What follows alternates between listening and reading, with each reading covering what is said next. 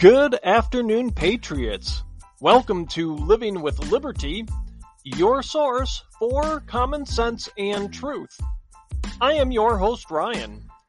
Today we've got definitions, U.S. Senators speaking up on behalf of women athletes, inmates running the asylum at Disney, and Biden's dangerous rhetoric. Next on Living with Liberty.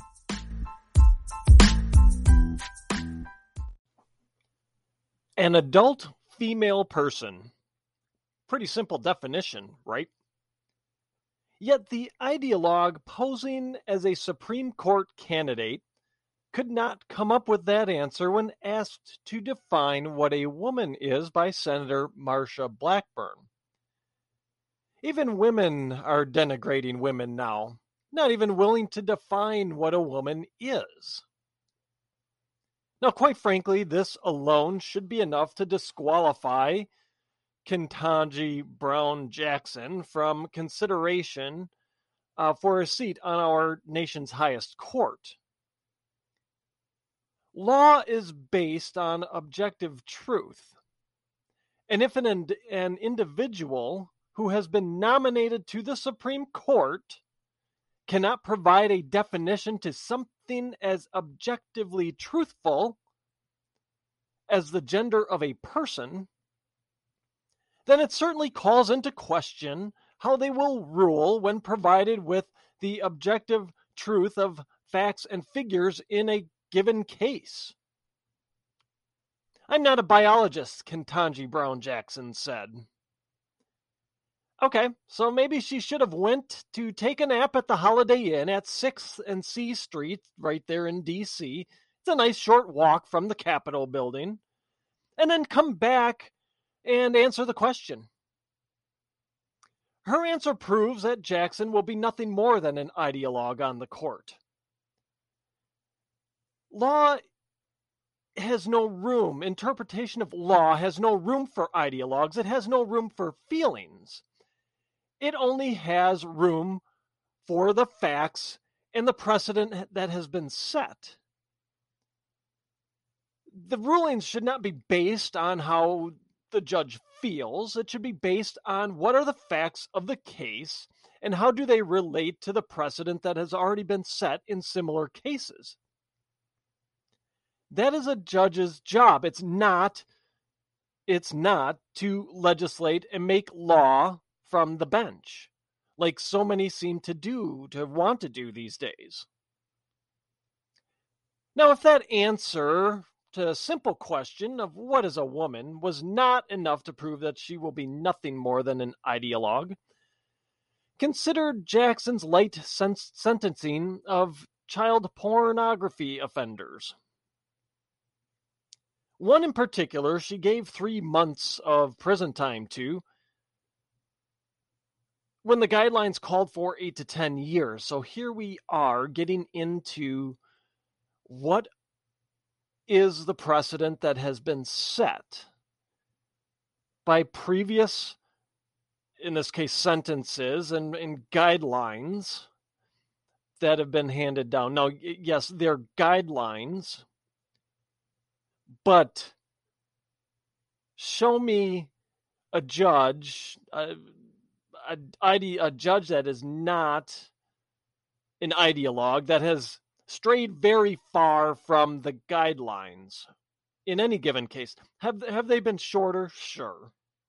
Have they been longer than that? Sure. But I would think we're we're not talking shorter in the sense of 3 months when the guidelines are 8 to 10 years. Now, Jackson had this to say at the offender's sentencing here. She said, uh, she said this about the, the prison time, the sentence that she handed down. She wanted to give one that allows you to spend enough time in prison to understand and appreciate the consequences of your actions, but not so long that you will be subjected to harm in prison or introduced to incorrigible influences such that you are lost to society forever. Now, let's think about this for a second. one, it's not the judge's role to hand down a sentence because they are worried about the harm a perp will be subjected to in prison. That consequence of going to prison is something that should already be an inherent deterrent when someone's thinking about committing a crime or doing something that's outside the bounds and the norms of society that would result in prison time. That consequence of of what is prison like? Am I going to get my ass kicked in prison? Uh, what am I going to end up being like coming out of prison? That all that should be a consequence that, that that's a deterrent to going to prison. My freedoms are taken away. And it's not a judge's role to hand down a sentence because they're worried about some harm someone will be subjected to in prison. That's not that that shouldn't even be a consideration in sentencing. Yeah, think about this other uh, other part here, um, where she said she'd be uh, worried about uh, encourage, incorrigible influences such that you are lost to society forever. Let, let's think about most offenders. There, there's especially in a child porn case, there's something seriously wrong that probably requires prison time and you know some other um, help that that that person needs because if you're doing that, you're damaged already in some way. You've already been introduced to some incorrigible influence that had made you that way. People don't just wake up overnight and say, I'm going to look at little kids. Uh, there's something that happened, some sort of screw that's loose that caused them to do that. The same thing for a murderer or a thief or whatever. there's no reason for a three month sentence because you're worried about harm and you're worried about other influences that will lose the person to society forever. A lot of these people are repeat offenders. They end up being repeat offenders. Partially, I think it's because they don't get the help they need. Partially, it's because eh, in in a sense they could be so far damaged from life experiences now like i said a judge's role is to hand down a sentence that is uh, based on the guidelines and is set by precedent that is their role their role is to look at the history of any particular case that relates and say what happened, what's the precedent that's been set, and then hand down sentences and rulings and judgments based on that. That is a judge's role. It's not to look to the future, it's not to be concerned. That's the human side of it. I get it. But a judge's role in that instance is not to be concerned about the harm that's going to come to somebody because they're getting sent to prison. Now, there's another troubling part about this case, and another troubling part about. Uh, I, I find it troubling about Ketanji Brown Jackson myself. And it's the fact that she called this 18 year old offender a peer to the children that he, he had uh, been collecting this this material on. Some of them are as young as 11. I've heard as young as 8, but the article I had says 11. So we'll roll with that. You've got to be freaking kidding me here. 14 year olds aren't peers to 11 year olds, let alone someone who is 18. When you're 18, you are, for all intents and purposes, an adult at that point. You are recognized by the law as an adult to call them a peer of someone that's 11 is gross, it's disgusting, and again should automatically disqualify this clown from sitting on the Supreme Court bench. A peer is someone who is of the same maturity level as you. Call it the same uh, uh, grouping in life as you. Uh, you have children and you have adults. And then when you're in the child stage, your peers are typically a lot closer to you in age than when you become an adult. just because of the development stages of a child. A, a five year old and an eight year old aren't necessarily peers because they're at very different stages of development in life. It's not until you hit that adulthood that you can generally say that someone that's 10 years older than you is a peer. A 28 year old is a peer of an 18 year old, but not an 11 year old. And an 11 year old in no way, shape, or form is a peer of an 18 year old. This type of judicial activism, dare I say even jurisprudence, based on individual ideology and individual feelings, has been a contributing factor to the issues we see in society, to why we see the same crap happening over and over because of activism. Instead of looking at doing what the judges are supposed to do and look at history, go on the guidelines, and that's how they're supposed to rule. They want their names in the papers. They wish they were in the legislative branch, apparently.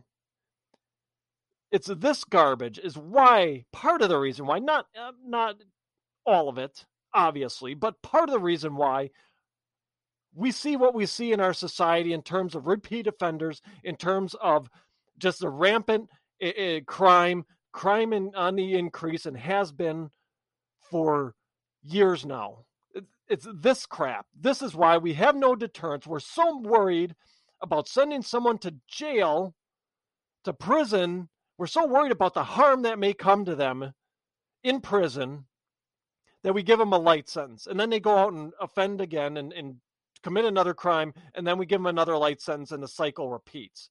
Ridiculous. A three month sentence because a judge felt bad for the offender?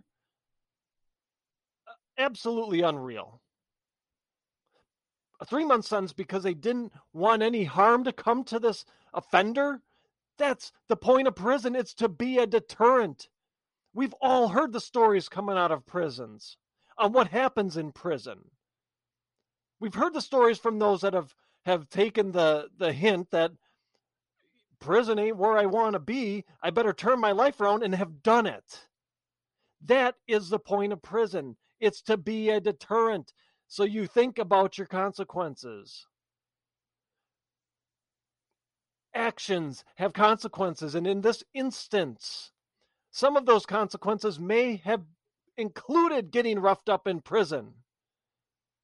I've, uh, I'm sure you have, I have, I've heard stories about prison that even the prisoners, there are certain offenses that, that people commit that they go to prison for that are even offensive to those in prison. And abusing a child is one of those things, whether it be physically or in this case through pornographic material. Ketanji Brown Jackson is not fit for any judicial bench, let alone the Supreme Court. She shouldn't be sitting in any circuit court, any district court, any municipal court. She's not fit. Call your senators and urge them to vote against the nomination. Before moving on, I'll, I'll put this out there as a side note. So, so the original statement here, her original statement about not being a biologist and refusing what to define a, a woman is, we'll put we'll put Ketanji Brown Jackson in the running for March's Dolt of the Month. She might have a slight lead. I think we gave Putin the lead coming out of February. She might have a slight lead now. I think we got uh, who was it? Stephen Colbert and his his he don't care if gas is 15 bucks because he drives under $20,000 Tesla. We'll throw him in there too. We'll see how this shakes out. It, March is shaping up to be an interesting race there. We got 2 days left. So we'll we'll see how that goes. All right. So we have US senators wading into the pool on transgender issues and the fairness of biological males competing with females. Ron Johnson, U.S. Senator from the great state of Wisconsin, Ron Johnson, who will get my vote as he's up for reelection this year, is in agreement with common sense, uh, with the common sense thinking of not allowing biological males to compete with females. He had this to say about it you shouldn't allow biological males to compete against girls. I mean, it's just disheartening to the girls. Absolutely. There's no reason for dudes to be out there with the ladies in the sports arena. No, the, the article this came from is from our local rag. It's uh, obviously with it uh, being our senator here, it's more of a local story. I don't think it got much national play uh, because the context of this was a question that Johnson answered at a virtual town hall. I'll link the article in the description box. Hopefully, it's not behind a paywall. Um, if it is, you're not missing much if in reading it, honestly. Um, but ho- hopefully, it's uh, hopefully it's one of those you can you can look at for free and give it a read. Now, the other important part, and this will be the important part of the article, you know, part two, um, the second important part of really what I saw as two important parts from this article. Uh, so the article notes that there was a Gallup poll that was done in May of last year, May 2021. And that poll, that Gallup poll, showed that 34% of U.S. adults said athletes should play on teams that match their gender identity, while 62% of adults said they should play, transgender athletes should play on teams matching their sex assigned at birth. I, I don't know that we assign sex at birth. I say you're you're born with it. God already assigned it. The doctor is just verifying. But 62% said play on the team that matches your plumbing. That you 62%. Now we're talking about being close to a veto proof majority. I don't know where there's the other 4% of people, maybe they didn't care. Who knows? Then we got 96% accounted for. Uh, you, I guess you got 4% of people that just said, oh, no. But that's an overwhelming majority, almost double. Almost double the amount of people said, play, you play on the sports teams that matches your plumbing. Now, this uh, article, the uh, this poll also noted that just over half of Democrats, so whatever that means, 50.1%, 51%, who knows? They just said just over half of Democrats. Uh, okay. And and 10% of Republicans said they favored transgender athletes playing on teams that match their gender identity. Okay. So what do we have here? First, those 10% of Republicans must actually be Democrats. They can't be in their right mind. They, those 10% would have been better off just saying, oh no. Second, where the hell is the outrage on a large scale if 62% of, adult, of adults are saying that you play on the team your plumbing says you should play on? That is an overwhelming majority, as I said before. So where are we? We're here again catering to a fringe few on the basis of what? That someone feels like a girl, so they should play on the girls' team? Because someone dresses like a girl, they should play on the girls' team. Even though they went through puberty, developed as a boy into a man in the case of Thomas, swimmer extraordinaire, 462nd ranked swimmer as a mediocre male, and number one as a women's swimmer. Felt like a girl. Thought he maybe could get on a Wheaties box. I don't know. But we're doing this on the basis because someone feels a certain way. 62% of adults, the actual adults in the room, you could say, the ones that are sane, see the idiocy of this. Yet, where are they? Where is the large scale outrage? I'll tell you where. People are still afraid of being called a name. Is that could be part of it. There's more and more speaking out. But people are just afraid of being called a name, so what? If you're being called a name for standing up what for what's right, then what's the big deal? What's being hurt? 62% of adults. We are in the vast majority here on you play where your plumbing says you play or should play. I feel like a billionaire. Does that mean I can go buy a sports franchise or a business or have a garage full of Bentleys and Lamborghinis and Ferraris? Feel like a billionaire. I identify as a billionaire because that's how I feel. Never mind my bank account says I'm barely a thousandaire. I feel like a billionaire. Let me just, you know, let me let me go buy all this stuff. And you can't tell me no because that's how I feel. You you have to validate my feelings. Feelings are are what they are. We can we can empathize, but uh, this idea we have to validate feelings, especially when they go up against objective truth, is absurd. There, there, there's a time to validate feelings. It's when you're empathizing with someone. I, I feel sad because my dog died or my grandma died or whatever. Totally validate those feelings. Absolutely. Very valid feelings. I feel like a girl, even though I was born a boy and grew up as a man into a man. It, it's absurd to validate that.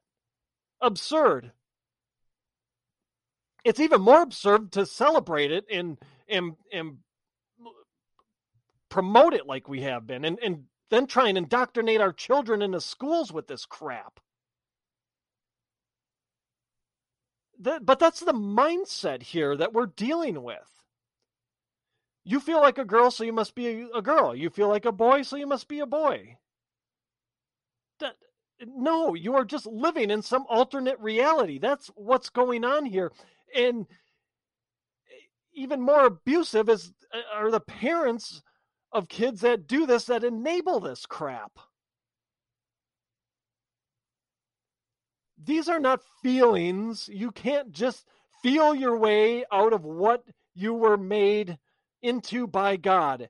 No matter what my feelings may be, my bank account says I'm no uh, billionaire. No matter what feelings you have as a mm-hmm. transgender individual, the DNA and chromosomes say you're either a male or female, and that's it. That's objective truth. You can't feel something and then say that that's now true. It just doesn't work. I have no problem with transgender. If that's what you want to do, fine. Just know that you uh, it's objectively not true. If you want to roll that way, fine. Quit jamming it in everybody's face. Quit trying to weasel your way into women's sports. Quit trying to use the other bathroom. Quit trying to be a man going into a women's bathroom. We've seen how that works out. do your own thing. That that's the right we have in this country, but quit jamming it down everybody's throat. You have the same right as everybody else when it comes to what's in our constitution. You have the same right as everybody else, but you have uh, to be treated with objective truth and objective truth says you're either born a male or a female. You want to have transgender athlete leagues? Fine. You know what? Let's do it. Give them their own league then the option is there. If they choose to not compete in the group their chromosomes dictate they should be competing in. And then they can compete with others whose feelings align with their own. So you could have transgender men and transgender women playing in the same basketball league or whatever. Fine, do it. Don't know how much of a market there is out there for it. Go ahead and do it though. At least if we did that, women, the women who have fought long and hard to have spaces of their own when it comes to things like athletic competitions, can compete in an environment that is fair for them. Apparently, the inmates run the asylum at Disney.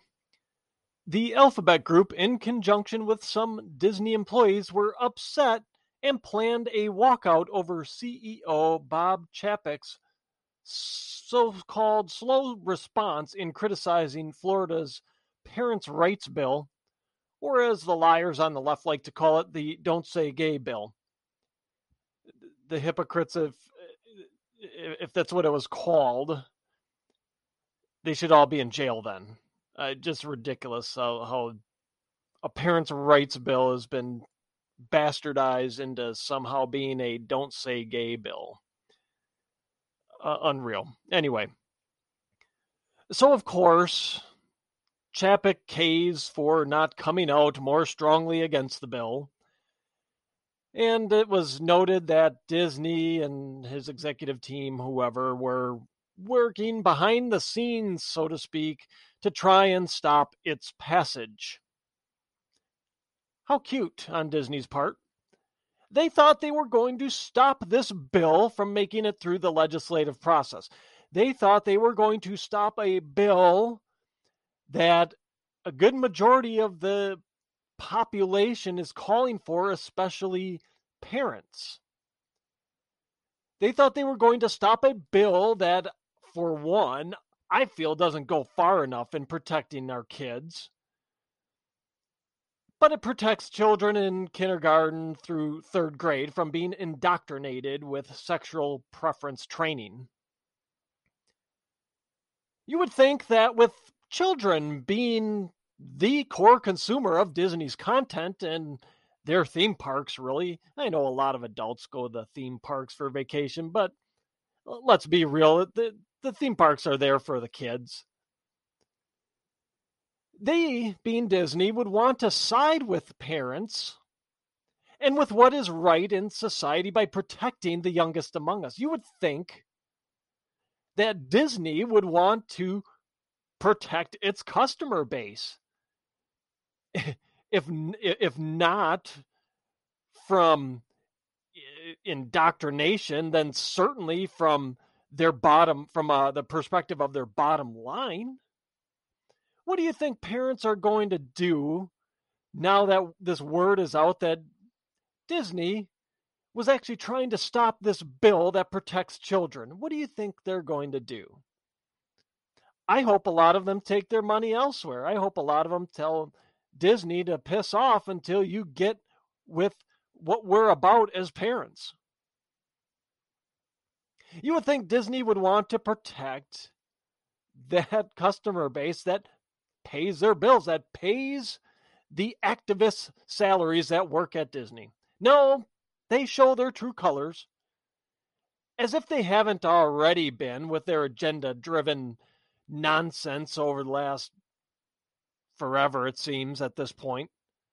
Probably, I would say, since the 90s, late 90s, early 2000s. If I were to give a rough estimate to when they really went uh, bananas with the agendas. They Disney showing their true colors, saying, "No, we're um, you know, we're on full, we're fully on board with the indoctrination of children." So now they're holding back on political donations in Florida. Well, I say good to that. That's one less corporation buying influence among politicians, though I'm sure they are still going to give to the Democrats. They are still going to give to these uh, activist groups out there um, that push this garbage. At what point do companies stop giving in to the fringe and realize they are alienating the broader market? They are alienating the customers, you know, the ones that actually fill their coffers, the ones that actually pay their bills as a corporation. How many of these activists i'm not talking the ones about the ones that work at disney i'm talking about the ones outside the ones that are pressuring companies to go woke. How many of them do you really think actually one have the money to buy the product or service they are trying to dis, uh, to destroy two have any interest in buying said product or service should that uh, company decide that uh, they'd rather go broke by going woke? Or three, how many of these activists do you really think have any sort of discernible skill other than being a pain in society's ass? It's a losing proposition for any company to bow to a loud fringe. Eventually, it will lead to their demise. It, this just can't keep going. You, you, it has to stop at some point. In I've said it before, I'll say it again. That that some point is real material loss, and in the case of a company, it's hurting the bottom line by taking your business elsewhere. How many eyes are is is Disney willing to lose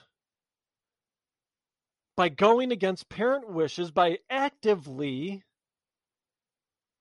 going against parents' wishes and supporting things like indoctrinating our children. Time will tell on this one. All right.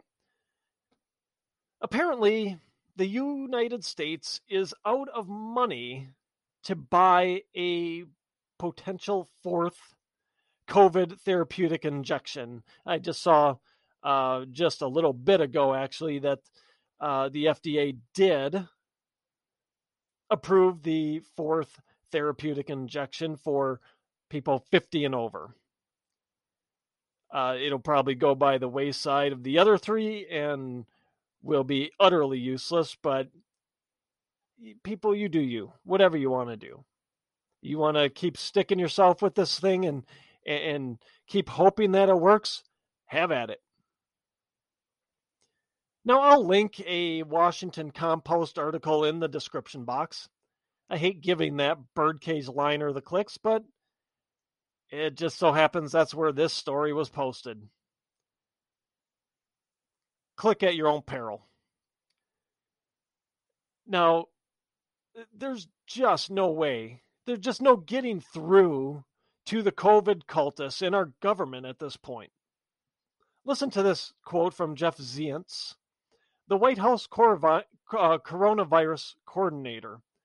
Why we have a uh, White House coronavirus coordinator is beyond me, but we have one. Here's what he said we don't have the funding if we were to need a variant specific vaccine in the future. A variant specific jab. What is their goal? To get us all looking like sloth from the Goonies? We've heard about the numerous issues people have had with the jab we have heard of uh, of how it's knocked women off of their cycles. We've heard about the heart conditions. We've heard about the uh, just the highly vaccinated countries that have gotten coronavirus, the the Omicron uh, variant on mass scale. But because government is an insane proposition as it is, it's not surprising that they're going to live out the very definition of insanity. Let's keep doing the same thing over and over and expect a different result. The best that this variant specific jab would do, the best we could hope for, we like as if I would uh, be for it. No, someone can have mine, whatever. But the best that could be hoped for in this instant is to guess what variant is going to be the dominant variant in COVID season. That's the best they could do. And that sounds a lot like our old friend, the influenza vaccine. So let's go ahead and spend more money for something that doesn't work in the first place. Let's go ahead and spend more money on something we are going to have to guess as to what the dominant strain is going to be for a given season. Fantastic. Just another reason, this is just another case in point as to why our government needs to be reined in. My convention of the states plug there. If your state hasn't passed the resolution yet, contact your uh, your representatives and get them going on that. Get your support behind it because that's the only way at this point we have in terms of reining this utterly wasteful spending in. Therapeutic injections are like that money pit of a house. You tear something else out and you find eight more problems. You keep spending money on it and three more issues pop up. Same thing with this uh, just the, the seemingly endless spending on COVID for vaccines and whatever else and um, and handing money out and uh, it just been a a, a, a um, policy disaster from start to finish and I will, and that's under Trump too. This all started under him. Policy disaster, start to finish. And we're not even done with it. They don't want it to be done. But it's ending. The people are are done. We're tired. We're moving on. We're moving on with life. But we, we keep throwing good money after bad on this. And then every time we do, three more issues pop up. Oh well, um, hmm yeah, we I just saw something today again. A cruise ship, hundred percent jabbed. Omicron coronavirus running rampant through it. What do they think when they're going to uh, uh, create a, a variant specific vaccine in the future? What uh, honestly, it's a guessing game at that point. They're going to be guessing just like the flu vaccine there's going to be endless variants. There's going to be, and as long as we keep this just ridiculous idea that we can jab away coronavirus, that we can artificially boost people's immune systems to get rid of it, or I should be more clear that, that they don't want to get rid of it. What what's the purpose? Uh, we've heard this before a patient cured is no longer a customer.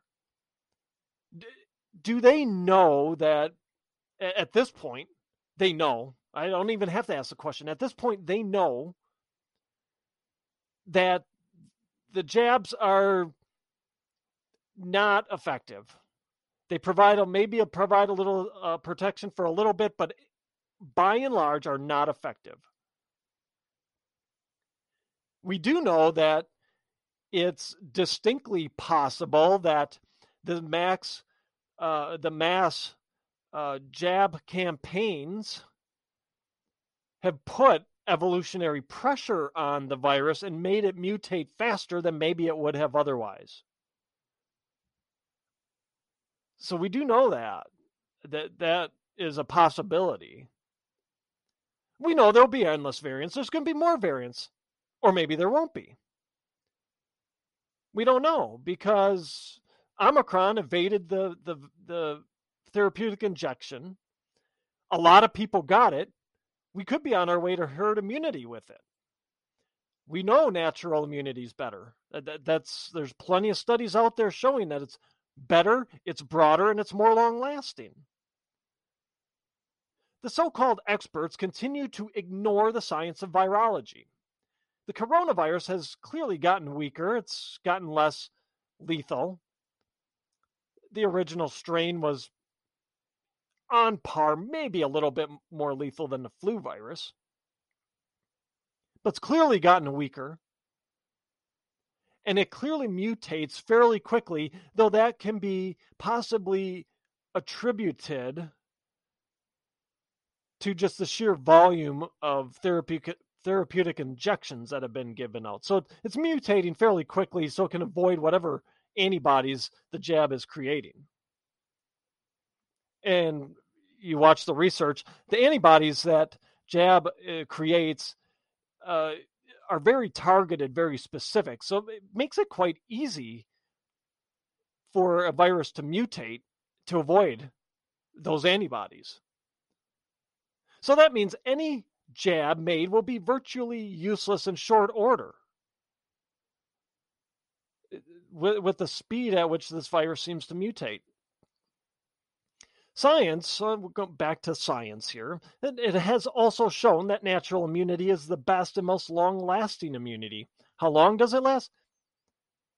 Studies have suggested it's at least upwards of a year, maybe longer, maybe forever. we like I said, we have lots of studies out there that have been done at this point. We've been living with this for two years now. We have plenty of data. We have plenty of uh, of points of comparison between people who have chosen to to take the jab and those who haven't. But those studies seem to have one thread in common, and in, in that it shows natural immunity certainly does last longer than the therapeutic injection. And I did cover uh, one a while back that was from Washington University that held promise that immunity was good for ever. It's it's a lifetime immunity potentially. I mean that that's probably a hard thing to tell within a, a, six month year time frame, but you know the indications are there that it's got promise that natural immunity is good forever. Of, of course, I mean we have to wait. We have to let time play out because it's uh, we're we're going to learn more and more as, as time goes on. Obviously, about the immunity that uh, and it's the natural immunity and how long it actually does last. But at any case, in any case, natural immunity has been proven to be better than the jab. And with Omicron having swept through the nation, with many nations at this point, cruise ships, airplanes, whatever, many people now have those natural antibodies. So we'll be able to observe what happens when the next seasonal wave comes around of COVID. We'll be able to see do we have enough herd immunity where it just dies out? Do we have some recurrences? How long does that natural immunity last? We have plenty of people out there now that we can that that you know have contracted the the virus and are we'll be able to observe and see what happens. So it'll, it'll be something that um, uh, mark my words, this coronavirus isn't gone. It'll come up as a distraction here or there again. Uh, as long as Biden's in office, they're going to need all the distractions they can get. Okay, last topic for the day. At what point do the Democrats just pull the plug and uh, enact the 25th Amendment on Biden? His continued careless rhetoric and fake tough guy talk has already caused enough disasters for us, has already turned off enough of our allies, and it, it, he just continues to make things worse. His food shortage comments are only going to further strain supply chains that are already at their breaking points, that are maybe in some cases starting to recover a bit. His careless comments, just saying, yep, there's going to be food shortages, what what is that going to do? It's going to cause an artificial food shortage. It's going to cause a run on the grocery stores. I'm sure it has in many cases already. He offers this stuff up, the, these talking points, and doesn't follow it up with anything that assuages the fear. Fine, communicate. Yeah, you know what? Expect food shortages, but here's what we're doing, or here's where it'll be limited to. No, you know, you just expect food shortages. That's it, full stop. And you can hear everybody slamming their car doors and running to the grocery store to, to fill up their pantries. Now, could we see some shortages because of the war in Ukraine? Absolutely. With the amount of wheat that both Russia and Ukraine grow and export, Russia's number three or four in the world, I believe, in in um, wheat production. Ukraine is seventh. With the sanctions on Russia limiting exports, and obviously you're not getting anything out of Ukraine at this point, it's it's reasonable to assume that there will be some shortages. But those shortages are going to be limited to wheat products. But uh, broad, you know, broad brush Biden here says expect food shortages. So what is everybody going to do? They're going to run out and empty the shelves of everything. Because people don't think about those things. They don't take it to the next level. They just hear food shortage. I don't want to go hungry. I'm going to the grocery store. I'm emptying the shelves. I'm stocking up. And then what's going to happen in, in six months when it didn't materialize? people are going to be throwing a bunch of food away because it expired. Now, just because it's it's reasonable and yeah, we should probably expect that price of wheat's uh, probably going to go higher. I mean, it's already been inflated because of of just the rampant inflation in the economy. It's going to go higher. Just because of we have a reasonable assumption does not mean that one needs to come out and incite panic like Biden did by declaring there will be food shortages. Expect it, deal with it, plebeians. I'll be okay. The rest of you, eh. Uh, doing this, all it does is, like I said, sends people out panic buying. It causes artificial shortages. It causes issues in the supply chain that, in some cases, are just starting to recover, and in other cases, might just totally and completely break the supply chain. Now, my sense is that there will be enough food out there you may not always find what you want. You may not find the brand you want. You may not find uh, the particular item you want always. Uh, or you know, call it over the next I don't know six months, a year. I don't you know somewhere in there. I would guess. J- just hedging a guess at this point. But you will always find what you need. I want to say always. That's absolutist you will find what you need. The reason this is a big deal, the reason inciting panic when it comes to food is a big deal is no company, I talked about this before, no company has productive capacity to catch up quickly in the event of panic buy. Think toilet paper. How long did it take before any toilet paper hit the shelves again? How long did it take before the shelves were consistently full. That's because companies are sized to operate in, under normal market conditions. They may have some reserve capacity, but not enough when you have a mass panic buy. And that's the thing these buffoons in this administration don't think about. They don't game it out down the road. If I say X, Y will happen, and this means Z in the marketplace. They don't think about that. They just say, oh, yeah, we're going to have food shortages. You know, everybody can become Katniss here, and, and you're on your own. Sorry. just ridiculous. Uh, I don't, I never thought I would see a more incompetent administration than the Obama administration, but here we are.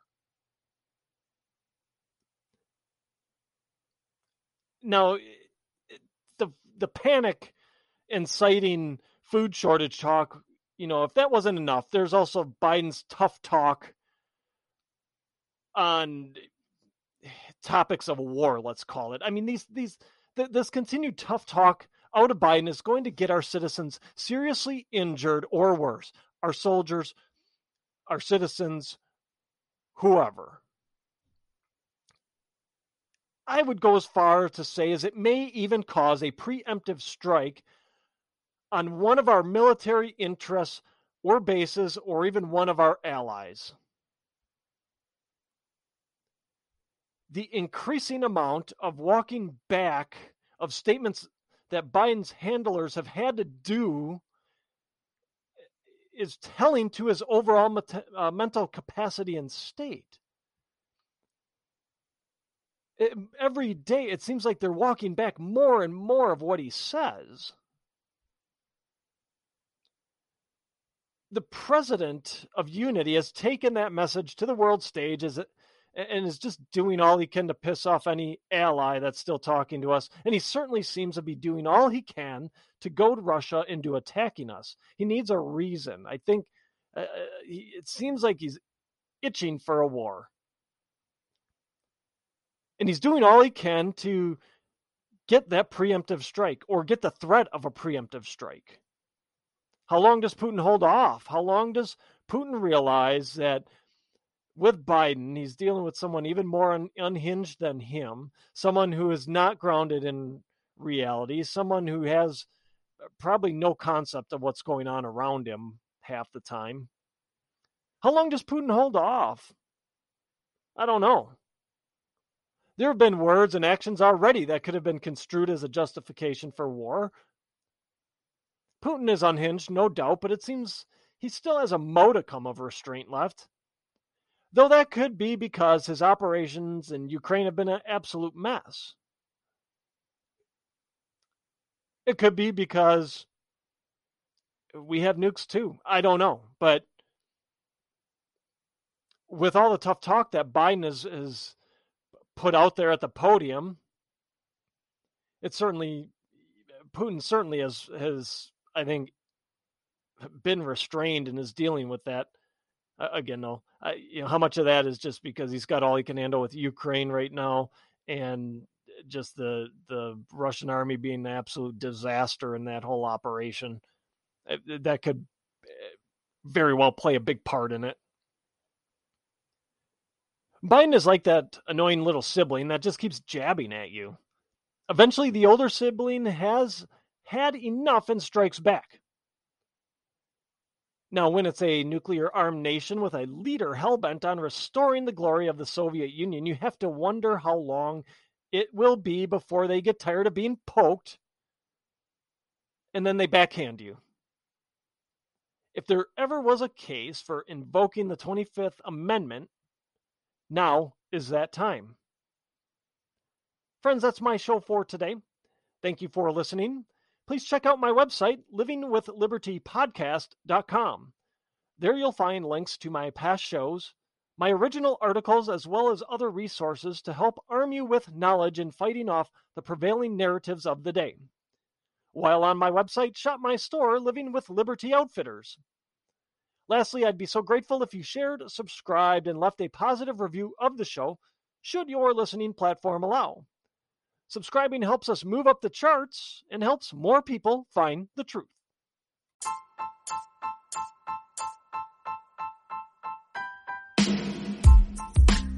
I appreciate you spending part of your day with me. Please help us spread the truth by sharing my show and website with friends and family, as well as on your social media accounts. My website is livingwithlibertypodcast.com. Also, let's connect. Follow me on Parler. My handle is at livingwithliberty. You can also email me. The address is ryan at livingwithlibertypodcast.com. Liberty isn't a given. We must fight to protect it. Working together, we will do exactly that. Until next time.